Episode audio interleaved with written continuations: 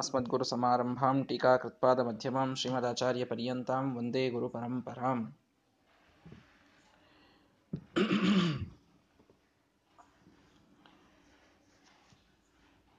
ಜನಕ ಮಹಾರಾಜನ ಸಭೆಯಲ್ಲಿ ವಿಶ್ವಾಮಿತ್ರರು ರಾಮಲಕ್ಷ್ಮಣರನ್ನು ಕರೆದುಕೊಂಡು ಬಂದಿದ್ದಾರೆ. ಪಾದಪ್ರಕ್ಷಾಲನೆಯನ್ನು ಮಾಡುವಂತಹ ನೆಪದಲ್ಲಿ ಶ್ರೀರಾಮಚಂದ್ರನ ಮುಖವನ್ನೇ ನೋಡ್ತಾ ಜನಕ ಮಹಾರಾಜ ಕುಳಿತಿದ್ದಾನೆ. ವಿಶ್ವಾಮಿತ್ರರು ಗಮನಿಸಿ ಹೇಳ್ತಾರೆ, ಕುರುಶ್ವ ಜಾಮಾತರಮೇನಮಾಶ್ವಿತಿ, ಈ ಕ್ಷಣಕ್ಕೆ ಇವನನ್ನು ನಿನ್ನ ಅಳಿಯನನ್ನಾಗಿ ಮಾಡಿಕೊಂಡು ಬಿಡು. ನಿನ್ನ ಮನಸ್ಸಿನ ವಿಚಾರ ನನಗೆ ತಿಳಿದಿದೆ. ನಿನ್ನ ಮಗಳಿಗೆ ಯೋಗ್ಯ ವರವನ್ನು ಹುಡುಕುವಂತಹ ಪ್ರಸಂಗದಲ್ಲಿ ನೀನಿದ್ದೀಯ. ಇವನಿಗಿಂತಲೂ ಯೋಗ್ಯನಾದಂತಹ ವರ ನಿನಗೆ ಮತ್ತೆ ಸಿಗೋದಿಲ್ಲ ಅಂತ ಹೇಳಿದರೆ, ಅತ್ಯಂತ ವಿನಮ್ರತೆಯಿಂದ ಜನಕ ಮಹಾರಾಜ ನುಡಿತಾನೆ, ನೀವು ಹೇಳಿದ್ದೀರಿ ಅಂತಂದ ಮೇಲೆ ಇದರಲ್ಲಿ ವಿಚಾರ ಮಾಡಬೇಕಾದದ್ದಿಲ್ಲವೇ ಇಲ್ಲ. ಈ ಕ್ಷಣಕ್ಕೆ ನನ್ನ ಮಗಳನ್ನು ಕೊಡಲಿಕ್ಕೆ ನಾನು ತಯಾರಿದ್ದೇನೆ. ಆದರೆ ಹಿಂದೆ ನಾನು ರುದ್ರದೇವರ ಕುರಿತಾಗಿ ಒಂದು ತಪಸ್ಸನ್ನು ಮಾಡಿದ್ದೆ. ಶ್ರೇಷ್ಠವಾದಂತಹ ಆಯುಧ ನನಗೆ ದೊರೀಬೇಕು ಅನ್ನುವಂತಹ ತಪಸ್ಸು. ಜನಕ ಮಹಾರಾಜ ಕ್ಷತ್ರಿಯನಾದ್ದರಿಂದ ಅವನಿಗೆ ಈ ತಪಸ್ಸು ಮಾಡುವ ಅಧಿಕಾರವಿದೆ, ಇದನ್ನು ನಿನ್ನೆ ತಿಳಿದಿದ್ದೇವೆ. ಆವಾಗ ಆ ರುದ್ರದೇವರು ದಿವ್ಯವಾದಂತಹ ಒಂದು ಧನುಸ್ಸನ್ನು ನನಗೆ ನೀಡಿದ್ದಾರೆ. ರುದ್ರದೇವರನ್ನ ಬಿಟ್ಟರೆ ಇಂದ್ರ ಮೊದಲಾದ ಯಾವ ದೇವತೆಗಳು, ಯಾವ ದೈತ್ಯರು, ಗಂಧರ್ವರು ಯಾರೂ ಕೂಡ ಅದನ್ನು ಎತ್ತಲಿಕ್ಕೆ ಸಾಧ್ಯವಾಗಿಲ್ಲ. ಇನ್ನು ಮನುಷ್ಯರಿಗಂತೂ ಅದು ಎತ್ತಲಿಕ್ಕೆ ಸಾಧ್ಯವೇ ಇಲ್ಲ. ಹೇಗೋ ರುದ್ರದೇವರೇ ವರ ಕೊಟ್ಟ ಕಾರಣ ಒಂದೆಷ್ಟೋ ನೂರು ಜನ ಸೈನಿಕರು ಅದನ್ನ ಬಂಡಿಯ ಮೇಲಿಟ್ಟುಕೊಂಡು ಸರಿಸಿಕೊಂಡು ಬರ್ತಾರಷ್ಟೇ. ಯಾರಿಗೂ ಕೂಡ ಅದನ್ನ ಎತ್ತಲಿಕ್ಕಾಗಿಲ್ಲ. ಆದ್ದರಿಂದ ಒಂದು ಪ್ರಸಂಗದಲ್ಲಿ ನನ್ನ ಮಗಳು ಅದನ್ನು ಸಲೀಲವಾಗಿ ಎತ್ತಿಬಿಟ್ಟಿದ್ಲು. ಹಾಗಾಗಿ ಯಾರಿದನ್ನು ಎತ್ತುತ್ತಾರೋ ಅವರೇ ನನ್ನ ಮಗಳಿಗೆ ಸರಿಯಾದ ವರ ಅನ್ನುವಂಥ ಒಂದು ಕರಾರನ್ನು ಮಾಡಿ ಈ ವೀರ್ಯ ಶುಲ್ಕವನ್ನು ಕಟ್ಟಲೇಬೇಕು ನನ್ನ ಮಗಳ ಸ್ವಯಂವರದಲ್ಲಿ ಅಂತ ನಾನೊಂದು ಪ್ರತಿಜ್ಞೆಯನ್ನು ಮಾಡಿಬಿಟ್ಟಿದ್ದೇನೆ.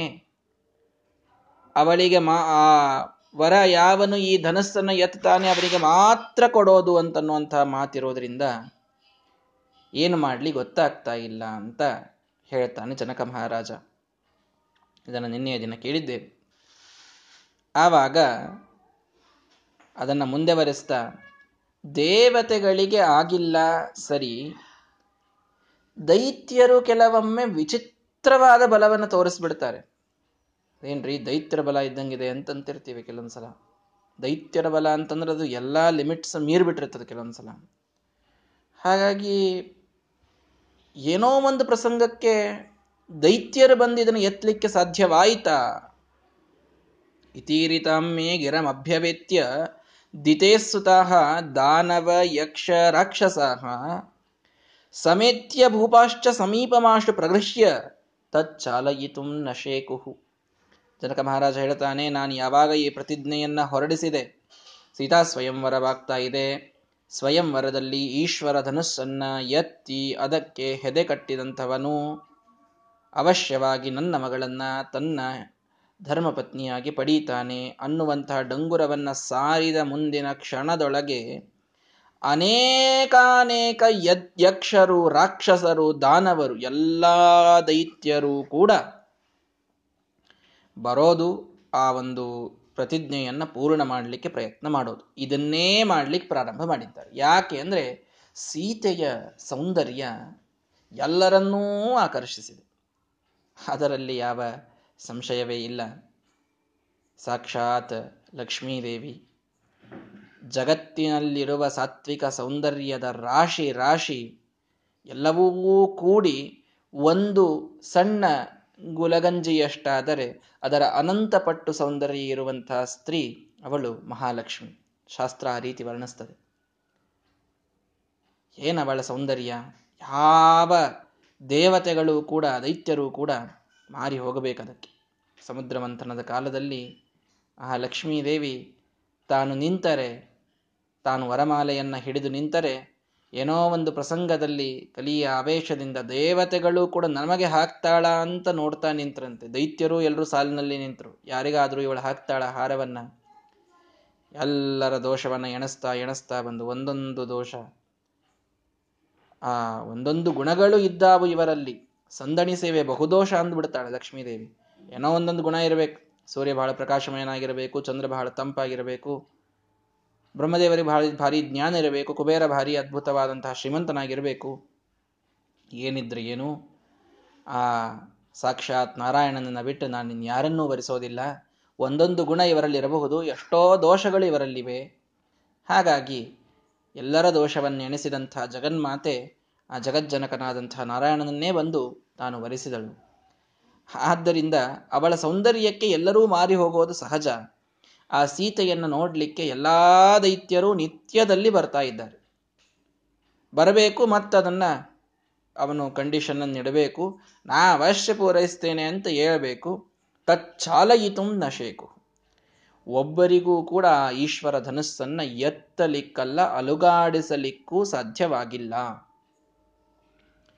ಎಲ್ಲರೂ ಕೂಡ ಪ್ರಯತ್ನ ಮಾಡಿದ್ದಾರೆ, ಎಲ್ಲರೂ ಪ್ರಯತ್ನ ಮಾಡಿದ್ದಾರೆ. ಯಾರ್ಯಾರು ನೋಡಿ ಹೇಳ್ತಾನೆ ಸಾಕ್ಷಾತ್ ಜನಕ ಮಹಾರಾಜ ಹೇಳ್ತಾನೆ, ಸಂಸ್ವಿನ್ನ ಗಾತ್ರಾಹ ಪರಿವೃತ್ತ ನೇತ್ರಾಹ ದಶಾನನಾದ್ಯಾಹ ಪತಿತ ವಿಮೂರ್ಛಿತಾಹ ತಥಾಪಿ ಮಾಂ ದರ್ಶಯಿತುಂ ನ ಶೇಕುಃ ಸುತಾ ಕೃತೇ ತೇ ವಚನಾತ್ ಸ್ವಯಂಭುವಃ. ನೋಡಿ ಹಾ ಜನಕ ಮಹಾರಾಜ ಎಷ್ಟು ಚೆನ್ನಾಗಿ ಹಿಂದಿನ ಕಥೆಯನ್ನು ಹೇಳ್ತಾ ಇದ್ದಾನೆ.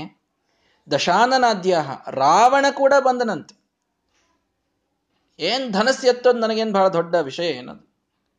ಒಂದು ಪ್ರಸಂಗದೊಳಗೆ ಕೈಲಾಸವನ್ನು ಹೀಗೆ ಎತ್ತಿಡದಂಥವನ್ ನಾನು ಮಾತಾಡ್ತಾನೆ. ರಾವಣ ಕೈಲಾಸ ಎತ್ತಿಡಿಯುವಂತಹ ಒಂದು ಪ್ರಸಂಗ ಬಂದಿತ್ತವನಿಗೆ, ಕೈಲಾಸ ಎತ್ತು ಬಿಟ್ಟಿದ್ದ ಪುಣ್ಯಾತ್ಮ. ಹೀಗಾಗಿ ಆ ರುದ್ರದೇವರು ತನ್ನ ಪಾರ್ವತೀದೇವಿಯೊಂದಿಗೆ, ತನ್ನ ನಂದಿಯೊಂದಿಗೆ, ತನ್ನ ಪ್ರೇತಗಣಗಳೊಂದಿಗೆ, ತನ್ನ ತ್ರಿಶೂಲದೊಂದಿಗೆ ಎಲ್ಲ ಕೂತಂಥ ಕೈಲಾಸವನ್ನೇ ಒಂದು ಸಲ ಎತ್ತಿದಂತಹ ನನಗೆ ಆ ರುದ್ರದೇವರು ಒಂದು ಧನಸ್ಸು ಎತ್ತಲಿಕ್ಕಾಗೋದಿಲ್ಲೇನು, ಅದೇನು ಬಹಳ ದೊಡ್ಡ ವಿಷಯ ಅಂತ ತಾನೇ ಬಂದುಬಿಟ್ಟ ರಾವಣ. ಲಕ್ ಸೀತೆಯ ಮೇಲೆ ಅವನಿಗೆ ಅಪಹಾರದ ಸಮಯದಲ್ಲಿ ಅವನು ಸೀತೆಯನ್ನು ನೋಡಿದ್ದು. ನೋಡಿ, ಇದು ಬಹಳ ಸೂಕ್ಷ್ಮವಾದ ವಿಷಯ, ಎಲ್ಲರೂ ಅರ್ಥ ಮಾಡಿಕೊಳ್ಳಬೇಕಿದನ್ನು. ಶೂರ್ಪಣಖ ಹೋಗಿ ರಾವಣನಿಗೆ ತಲೆ ತುಂಬುತ್ತಾಳೆ. ರಾಮ ಒಬ್ಬ ಅತ್ಯಂತ ಸುಂದರನ ಸುಂದರಳಾದಂತಹ ಸ್ತ್ರೀಯನ್ನು ತನ್ನ ಮಡದಿಯಾಗಿ ಪಡೆದಿದ್ದಾನೆ. ಅವಳನ್ನು ನೀನು ಅಪಹಾರ ಮಾಡಿಕೊಂಡು ಬರಬೇಕು. ಅವಳು ನಿನ್ನ ಅರಮನೆಯ ರಾಣಿ, ಆದರೆ ನಿನ್ನ ಇನ್ನಿಷ್ಟು ಕೀರ್ತಿ ಬೆಳೀತದೆ. ಅಷ್ಟು ಸುಂದರಿಯಾದಂಥವಳು ನಿನಗೆ ಜಗತ್ತಿಗೆ ಸಿಗಲಿಕ್ಕೆ ಸ ಜಗತ್ತಿನಲ್ಲಿ ಸಿಗಲಿಕ್ಕೆ ಸಾಧ್ಯ ಇಲ್ಲ ಅಂತೆಲ್ಲ ಶೂರ್ಪಣಕ್ಕೆ ಹೇಳಿದಳು ಅನ್ನೋದು ಮುಂದೊಂದು ಕಡೆಗೆ ಮಾತು ಬರ್ತದೆ. ಆದರೆ ನಮಗೆಲ್ಲ ಏನು ಅನ್ನಿಸ್ತದೆ ಅಂದರೆ, ಆವಾಗ ಶೂರ್ಪಣಖೆಯಿಂದಲೇ ಸೀತೆಯ ಪರಿಚಯ ರಾವಣನಿಗೆ ಆಗಿದ್ದು. ಅಲ್ಲಿಯವರೆಗೆ ರಾವಣನಿಗೆ ಸೀತೆ ಅಂದರೆ ಯಾರು ಅಂತ ಗೊತ್ತಿರಲಿಲ್ಲ. ಶೂರ್ಪಣಕ್ಕೆ ಹೇಳಿದ ಮೇಲೆ ಅವನು ಬಂದ, ಅದನ್ನು ಅವಳನ್ನು ಅಪಹಾರ ಮಾಡಿಕೊಳ್ಳಿಕ್ಕೆ ನೋಡಿದ ಅನ್ನುವಂತಹ ಭಾವನೆ ಹೆಚ್ಚಾಗಿ ಎಲ್ಲ ರಾಮಾಯಣವನ್ನು ತಿಳ್ಕೊಂಡವರಲ್ಲಿ ಇರ್ತದೆ. ಶ್ರೀಮದಾಚಾರ್ಯ ನಿರ್ಣಯ ಕೊಡ್ತಾರೆ, ದಶಾನನಾದ್ಯಾಹ, ರಾವಣನೂ ಕೂಡ ಸೀತಾ ಸ್ವಯಂವರಕ್ಕೆ ರಾಮನಿಗಿಂತಲೂ ಮೊದಲು ಬಂದಿದ್ದ. ಸೀತೆಯ ಸ್ವಯಂವರವಾದಾಗ ಆ ರಾಮದೇವರು ಅವಳನ್ನು ಪತಿಯಾಗಿ ಪತ್ನಿಯಾಗಿ ತಾವು ಸ್ವೀಕಾರ ಮಾಡುವಾಗ ಸೀತೆಗಿದ್ದ ವಯಸ್ಸೆಷ್ಟು ಗೊತ್ತೇ? ಎಂಟು ವರ್ಷದ ಬಾಲಕಿ ಸೀತಾದೇವಿ. ರಾಮದೇವರು ಹದಿನಾರು ವರ್ಷದವರಾದರೆ ಸೀತಾದೇವಿ ಎಂಟು ವರ್ಷದ ಬಾಲಕಿ. ಎಂಟು ವರ್ಷಗಳು ತುಂಬುವಷ್ಟರೊಳಗೇನೆ ಮೊದಲು ರಾವಣ ಬಂದು ಹೋಗಿದ್ದಾನೆ. ಅಂದರೆ ಅವಳು ಅತ್ಯಂತ ಚಿಕ್ಕವಳಿದ್ದಾಗಿನಿಂದಲೂ ರಾವಣ ಅವನ ಅವಳ ಮೇಲೆ ಕಣ್ಣಿಟ್ಟಿದ್ದ. ಶೂರ್ಪಣಖ ಹೇಳಿದ ಮೇಲೇನೆ ರಾವಣನಿಗೆ ಸೀತಾ ಪರಿಚಯವಾದದ್ದು ಅಂತ ಸರ್ವಥಾ ಭಾವಿಸಬೇಡಿ. ಅವಳು ಏಳೆಂಟು ವರ್ಷದ ಸಣ್ಣ ಹುಡುಗಿಯಾಗಿದ್ದಾಗಿನಿಂದಲೂ ಕೂಡ ರಾವಣ ಇವಳನ್ನೇ ವರಿಸಬೇಕು ಅನ್ನುವ ಹೊಂಚು ಹಾಕಿ ಕೂತಿದ್ದ. ಏನ್ ದೊಡ್ಡ ಕೈಲಾಸ ಎತ್ತಿದವ ನಾನು ಅಂತ ಬಂದ ಬಂದು ಈ ಒಂದು ಧನಸ್ಸು ಇದನ್ನು ಎತ್ತು, ಎಂಥ ಧನ ಎಂತೆಂಥ ಧನಸ್ಸು ಎತ್ತೀನಿ ನಾನು ಅಂತ ಕೆಲವರು ಮಾತಾಡೋದ್ರೊಳಗೆ ತಮ್ಮ ಪೌರುಷ ತೋರಿಸ್ತಿರ್ತಾರೆ. ರಾವಣ ಪಾಪ ಹಾಗೆ ನೋಡಿದ್ರೆ ಭಾರಿ ಪೌರುಷ ಇದ್ದ ವ್ಯಕ್ತಿನೇ, ಇಲ್ಲ ಅಂತಲ್ಲ. ಆದರೆ ಹೇಗಿರ್ತದೆ, ಆ ಕೈಲಾಸ ಎತ್ತುವಾಗ ಹೀಗೆಲ್ಲ ಇದ್ದಾಗ ಏನೋ ಒಂದು ವರದಾನ, ಏನೋ ಒಂದು ರುದ್ರದೇವರೇ, ದೇವತೆಗಳಿಗೆ ಅಷ್ಟಸಿದ್ಧಿಗಳು ಸ್ವಾಭಾವಿಕವಾಗಿರ್ತವೆ. ಅಷ್ಟಸಿದ್ಧಿಗಳಿದ್ದರಿಂದ ತಾವು ತಮ್ಮ ದೇಹವನ್ನು ಹಗುರು ಮಾಡಿಕೊಳ್ಳುವಂಥ ಒಂದು ವಿಶಿಷ್ಟವಾದಂತಹ ಸಿದ್ಧಿ ಅವರಿಗೆ ಇರ್ತದೆ. ಆ ರೀತಿ ಅವರು ಮಾಡಿಕೊಂಡಿರ್ತಾರೆ ಅನ್ನೋದಕ್ಕೆ ಇವನಿಗೆ ಎತ್ತಲಿಕ್ಕಾಗಿರ್ತದೆ. ಅದೇನು ಸರಳ ಕೈಲಾಸ ಎತ್ತಿರುವುದಿಲ್ಲ ಇವನೇನಾವಾಗ. ಇವನಿಗೆ ವರದಾನ ಇರ್ತದೆ. ದೇವತೆಗಳು ತಮ್ಮ ಸಿದ್ಧಿಯಿಂದ ತಾವು ಹಗರು ಮಾಡಿಕೊಂಡಿರ್ತಾರೆ. ಇಷ್ಟೆಲ್ಲ ಆಗಿ ಒಂದು ಸಲ ಏನೋ ಎತ್ತಿರ್ತಾನೆ. ಅದು ಒಂದು ಕ್ಷಣಕ್ಕೆ ರುದ್ರದೇವರ ಇಚ್ಛೆ ಮುರಿದು ಒಂದು ಪಾದ ಇಟ್ಟರು ಬಿದ್ದು ಹೋಯ್ತು ಒಂದು. ಹೀಗಾಗಿ ಅದೆಲ್ಲ ದೇವತೆಗಳು ತಮ್ಮ ಇಚ್ಛೆಯಿಂದ ಮಾಡಿದ್ದಿರ್ತದೆ. ಇಲ್ಲಿ ಸರ್ವಥಾ ರುದ್ರದೇವರಿಗೆ ಇಚ್ಛೆ ಇರಲಿಲ್ಲ ಇವನು ನನ್ನ ಈ ಧನುಸ್ಸನ್ನು ಎತ್ತಿ ಹೆದೆ ಏರಿಸಬೇಕು ಅನ್ನುವಂತಹ ಇಚ್ಛೆ ರುದ್ರದೇವರಿಗೆ ಸರ್ವಥಾ ಇರಲಿಲ್ಲ. ಆ ಕಾರಣಕ್ಕೆ ರುದ್ರದೇವರು ತಾವು ಇಚ್ಛೆಯನ್ನು ಅಭಿವ್ಯಕ್ತ ಮಾಡದೇ ಇದ್ದದ್ದರಿಂದ ಇವನು ಎತ್ತಲಿಕ್ಕೆ ನೋಡಿದ. ರಾವಣ ಬಂದ, ಸಭೆಯಲ್ಲಿ ಬಂದ, ಧನುಸ್ಸಿತ್ತು, ಸರಳವಾಗಿ ಎತ್ತೇನೆ ಅನ್ನುವ ಅಹಂಕಾರದಿಂದ ಒಮ್ಮೆ ಕೈ ಎತ್ತಿದ. ಸಂಸ್ವಿನ್ನ ಗಾತ್ರಾಹ, ಇಡೀ ಮೈ ಬೆವರಲಿಕ್ಕೆ ಪ್ರಾರಂಭವಾಯಿತು. ಪರಿವೃತ್ತ ನೇತ್ರಾಹ, ಕಣ್ಣು ಮುಂದೆ ಭೂಮಿ ತಿರುಗಲಿಕ್ಕೆ ಪ್ರಾರಂಭ ಆಯಿತು, ಕಣ್ಣು ತಲೆ ತಿರುಗಲಿಕ್ಕೆ ಪ್ರಾರಂಭ ಆಯಿತು. ಪತಿತಾಹ ವಿಮೂರ್ಛಿತಾಹ, ಮೂರ್ಛೆ ಬಂದು ಬಿದ್ದಿದ್ದಾನೆ ರಾವಣ. ಏನು ಜಗದೇಕ ಮಲ್ಲ, ತ್ರಿಲೋಕದಲ್ಲಿ ಇವನು ಉಗ್ರ ಪ್ರತಾಪಿ, ರಾವಣನಿಗಿಂತಲೂ ಭಾರೀ ಧೀರ ವೀರನಾದಂತಹ ವ್ಯಕ್ತಿ ಇನ್ನೊಬ್ಬನಿಲ್ಲ. ದೇವತೆಗಳು ರಾವಣನನ್ನು ಕಂಡ್ರೆ ನಡುಗುತ್ತಾರೆ. ಇಂಥ ಎಲ್ಲ ಸರ್ಟಿಫಿಕೇಟ್ ಇದ್ದಂತಹ ವ್ಯಕ್ತಿ ರಾವಣ. ಆ ಈಶ್ವರ ಧನಸ್ಸನ್ನು ಎತ್ತಲಿಕ್ಕೆ ನೋಡಿದಂಥವ ಮೈಯೆಲ್ಲ ಬೆವತು ತಲೆ ತಿರುಗಿ ಮೂರ್ಛಿತನಾಗಿ ಕೆಳಗೆ ಬಿದ್ದಿದ್ದ. ಆದರೆ ಆ ಧನಸ್ಸನ್ನು ಎತ್ತಲಿಕ್ಕೆ ಮಾತ್ರ ಆಗಿಲ್ಲ. ದೈತ್ಯರ ಬಲದ ವರ್ಣನೆ ಬಹಳ ಕಡೆಗೆ ಬರ್ತದೆ. ದೇವತೆಗಳನ್ನು ಮೀರಿಸುವಂಥವರಾಗಿ ಬಿಟ್ಟಿದ್ರು ಅವರೆಲ್ಲರೂ ಅಂತ ಅರ್ಥ ಮಾಡಿಕೊಳ್ಳಿ. ಯಾವ ದೈತ್ಯರಿಗೂ ಕೂಡ ದೇವತೆಗಳನ್ನು ಮೀರಿಸುವ ಸ್ವಾಭಾವಿಕ ಬಲ ಇರೋದಿಲ್ಲ. ಏನೋ ವರದಾನದಿಂದ, ಇವರ ಪ್ರಾರಬ್ಧ ಕರ್ಮದಿಂದ ಎಲ್ಲೋ ಒಂದು ಕಡೆಗೆ ದೇವತೆಗಳು ಸೋತಂತೆ ಆಗಿರುತ್ತದಷ್ಟೇ. ಅದು ಸರ್ವಥಾ ದೈತ್ಯರಿಗೆ ದೇವತೆಗಳಿಗಿಂತಲೂ ಅಧಿಕ ಬಲ ಅಂತನ್ನುವುದು ಸಾಧ್ಯವೇ ಇಲ್ಲ. ಇಂದ್ರಾದಿ ದೇವತೆಗಳಿಗೆ ಎತ್ತಲಿಕ್ಕಾಗದಂತಹ ಧನಸ್ಸು ರಾವಣನಿಗೆ ಎಲ್ಲಿಂದ ಎತ್ತಲಿಕ್ಕಾಗಬೇಕದು? ಆ ಪ್ರಸಂಗದಲ್ಲಿ ಅವನ ದೌರ್ಜನ್ಯ ಇದು ಹೆಚ್ಚಾಗಬೇಕು, ಅವನ ಪಾಪದ ಕೊಡ ಇದು ತುಂಬಬೇಕು ಅನ್ನೋದಕ್ಕೆ ದೇವತೆಗಳು ಉದಾಸೀನರಾಗಿ ಸುಮ್ಮನೆ ಇರ್ತಾರೆ ಅನ್ನೋದಕ್ಕೆ ದೇವತೆಗಳನ್ನು ಅಂಜಿಸಿಟ್ಟುಕೊಂಡಿದ್ದಾನೆ ಇವನು ಅಂತ ಹೀಗೆ ಮಾತು ಬಂದಿರ್ತದಷ್ಟೇ. ಎಲ್ಲೇ ಪುರಾಣದಲ್ಲಿ ಆ ಮಾತು ಬಂದರೆ ದೇವತೆಗಳು ಅವನಿಗಿಂತಲೂ ದುರ್ಬಲರಾಗಿದ್ದರು ಅನ್ನುವಂಥ ನಿರ್ಣಯಕ್ಕೆ ಸರ್ವಥಾ ಯಾರೂ ಬರಬೇಡ್ರಿ, ತಪ್ಪ. ಹೀಗಾಗಿ ರಾವಣನು ಕೂಡ ತಲೆ ತಿರುಗಿ ತಾನು ವಿಮೂರ್ಛಿತನಾಗಿ ಬಿದ್ದಿದ್ದಾನೆ. ಆಗ ಒಂದು ಪ್ರಶ್ನೆ ಬಂತು, ಇಷ್ಟೆಲ್ಲ ಅಪಮಾನ ಆಯಿತು ಅವನಿಗೆ, ಇನ್ಸಲ್ಟ್ ಆಯಿತು ರಾವಣನಿಗೆ, ಎಂದೂ ಮೂರ್ಛಾ ಬರಲಾರ್ದವನು ಅವತ್ತು ತಲೆ ತಿರುಗಿ ಬಿದ್ದ, ಎಲ್ಲ ಆಯಿತು, ಎದ್ದು ಹೋದ. ಆ ಧನಸ್ಸನ್ನು ಪ್ರಯೋಗ ಮಾಡದೇನೆ, ಎತ್ತದೇನೆ ಜನಕ ಮಹಾರಾಜನನ್ನೇ ಕೊಂದು ಯುದ್ಧದೊಳಗೆ ಸೀತಾನ್ನ ಅಪಹಾರ ಮಾಡ್ಕೊಂಡು ಹೋಗ್ಲಿಕ್ಕೆ ಯಾರಿಗೂ ಯಾಕೆ ಸಾಧ್ಯ ಆಗಲಿಲ್ಲ ಅಂತ ಪ್ರಶ್ನೆ. ಬೇಡಪ್ಪ, ನಿನ್ನ ಕಂಡೀಷನ್ ಇಲ್ಲೋ, ನಾವಿದನ್ನು ಪೂರೈಸೋದಿಲ್ಲ, ಆದರೂ ಸೀತಾನ್ ಒಯ್ತೀವಿ. ಈ ಹಠ ಎಲ್ಲ ಸ್ವಾಭಾವಿಕವಾಗಿ ಬರಬೇಕಿದ್ರು ರಾಕ್ಷಸರಿಗೆ. ಇದು ಅವರಿಗೆ ಹಠ ಎಲ್ಲ ಹೇಳಿ ಕಳಿಸು ಕಲಿಸುವಂಥದ್ದಲ್ರಿ ಅವರಿಗೆ, ರಾಕ್ಷಸರಿಗೆ. ಅದು ಸ್ವಾಭಾವಿಕವಾಗಿ ಇದ್ದೇ ಇರ್ತದೆ. ಪಾಪ ಮೀನಿಗೆ ಈಜು ಕಲಿಸ್ದಂಗೆ ರಾಕ್ಷಸರಿಗೆ ಹಠ ಕಲಿಸೋದು ಅಂತಂತಂದರೆ. ಹೀಗಾಗಿ ಅವರಿಗ ಹಠ ಇದ್ದೇ ಇರ್ತದೆ. ರಾವಣ ವಿಚಾರ ಮಾಡಿ ದಂಡೆತ್ತಿ ಹೋಗಿ, ಏನು ದೊಡ್ಡ ಸೈನ್ಯ ಇತ್ತು ರಾವಣನದು, ಅಶೀತಿ ಕೋಟಿ ಯೂಥಪಂ ಪುರಸ್ಸರಾಷ್ಟಕಾಯುತಂ, ಒಬ್ಬ ಕಪಿಯನ್ನು ಹಿಡ್ಕೊಂಡು ಬಾ ಅಂತ ಹೇಳಲಿಕ್ಕೆ ಎಂಬತ್ತು ಕೋಟಿ ಸೇನಾಧಿಪತಿಗಳು ಒಬ್ಬರ ಜೊತೆಗೆ ಹತ್ತು ಸಾವಿರ ಸೈನಿಕರನ್ನು ಕೊಟ್ಟು ಕಳಿಸಿದ್ದ ಇವ ರಾವಣ. ನೋಡ್ರಿ ಅವನ ಸೈನ್ಯದ ಬಲ ಹೆಂಗಿತ್ತು ಅಂತ ವಿಚಾರ ಮಾಡ್ರಿ. ಇಮ್ಯಾಜಿನ್ ಆದರೂ ಮಾಡ್ಲಿಕ್ಕಾಗತ್ತಾ? ಎಂಬತ್ತು ಕೋಟಿ ಸೇನಾಧಿಪತಿಗಳು, ಒಬ್ಬ ಸೇನಾಧಿಪತಿಗೆ ಹತ್ತು ಸಾವಿರ ಸೈನಿಕರು. ಎಂಬತ್ತು ಕೋಟಿ ಇಂಟು ಹತ್ತು ಸಾವಿರ, ಒಬ್ಬ ಹನುಮಂತನನ್ನು ಹಿಡಿಯಲಿಕ್ಕೆ ಕಳಿಸಿದ್ದಾನೆ ರಾವಣ ಮುಂದೆ ಸುಂದರಕಾಂಡದಲ್ಲಿ. ಇದು ಅಂದರೆ ಅವನ ಸೈನ್ಯನ ಒಂದು ಸಣ್ಣ ಪಾರ್ಟ್ ಆಯ್ತು ಇದು ನಾನು ಹೇಳಿದ್ದು. ಹಾಗಾದರೆ ಅವನ ನಿಜವಾದ ಸೈನ್ಯ ಸಾಗರೋಪಮ, ಅದು ಸಾಗರದಂತಹ ದೊಡ್ಡದಾದಂತಹ ಸೈನ್ಯ ಅವನಿಗಿದ್ದದ್ದು. ಅಂತಹ ಸೈನ್ಯ ಇದ್ದಾಗ ಒಂದು ಸಲ ಮನಸ್ಸು ಮಾಡಿ ಜನಕ ಮಹಾರಾಜನ ಮೇಲೆ ನಾವು ಆಕ್ರಮಣ ಮಾಡಿಬಿಡೋಣ, ನಮ್ಮ ಇಡೀ ಸೈನ್ಯ ಕರ್ಕೊಂಡು. ಏನು ಜನಕ ಮಹಾರಾಜನ ಸೈನಿಕರು ಇದ್ದಾರೆಷ್ಟು, ಹೋದಾರೆಷ್ಟು, ಸರಳವಾಗಿ ಅವನನ್ನು ಸಂಹರಣೆ ಮಾಡಿ ಸೀತಾನ ಎತ್ಕೊಂಡು ಬರೋಣ ಅಂತ ಒಂದು ಸಲ ಆದರೂ ವಿಚಾರ ಬರಬೇಕಾಗಿತ್ತಲ್ಲ ರಾವಣನಿಗೆ, ಯಾಕೆ ಬರಲಿಲ್ಲ? ಬಹಳ ಸೂಕ್ಷ್ಮವಾದ ಪ್ರಶ್ನೆ. ಶ್ರೀಮದಾಚಾರ್ಯ ನಿರ್ಣಯ ಕೊಡ್ತಾರೆ, ಏನು? ತಥಾಪಿ ಮಾಂ ದರ್ಶಯಿತು ನಶೇಕುಹು, ರಾವಣಾದಿಗಳು ತಾವು ಆ ವೀರ್ಯ ಶುಲ್ಕವನ್ನು ಕಟ್ಲಿಕ್ಕೆ ಬಂದು ಧನಸ್ಸೆತ್ಲಿಕ್ಕೆ ಪ್ರಯತ್ನ ಮಾಡಿ ಪೂರ್ಣ ಬಿದ್ದಾದ ಮೇಲೂ ನನ್ನ ಮೇಲೆ ದಂಡೆತ್ತಿ ಬರ್ಲಿಕ್ಕೆ ಮಾತ್ರ ಅವರಿಗೆ ಆಗಲಿಲ್ಲ, ನನ್ನ ಮೇಲೆ ಆಕ್ರಮಣ ಮಾಡ್ಲಿಕ್ಕೆ ಆಗಲಿಲ್ಲ ಅವರಿಗೆ. ಏನೋ ಅಷ್ಟು ನೀನು ಭಾರಿ ಬಲವಂತ ಇದ್ದೀಯಾ ನೀನು, ಎಂಥ ದೇವತೆಗಳೇ ಸೋತೋಗಿದ್ರಲ್ಲೋ, ಜನಕ ಮಹಾರಾಜ ಏನು ಭಾರಿ ದೊಡ್ಡ ಭಾರಿ ಅವನು, ಅವನಿಗೆ ಯಾಕೆ ಸೋಲಿಸ್ಲಿಕ್ಕೆ ಆಗಲಿಲ್ಲ ರಾವಣನಿಗೆ ಅಂತ ಕೇಳಿದರೆ, ಸುತಾಕೃತೆ ತೇ ವಚನಾತ್ ಸ್ವಯಂಭುವ, ಬ್ರಹ್ಮದೇವರ ಒಂದು ವರ ಇವನಿಗೆ ಇತ್ತು. ಯಾರಿಗೆ? ಜನಕ ಮಹಾರಾಜನಿಗಿತ್ತು. ಸೀತೆಗಾಗಿ ಒಂದು ವರವನ್ನು ತಾನು ಪಡೆದಿದ್ದ ಜನಕ ಮಹಾರಾಜ. ಆ ವರದ ಒಂದು ಹಿನ್ನೆಲೆಯಲ್ಲಿ ಯಾರಿಗೂ ಇವನ ಮೇಲೆ ಯುದ್ಧ ಮಾಡಲಿಕ್ಕೆ ಸಾಧ್ಯವಾಗಲಿಲ್ಲ. ಏನು ವರ ಕೊಟ್ಟಿದ್ರು ಬ್ರಹ್ಮದೇವರು?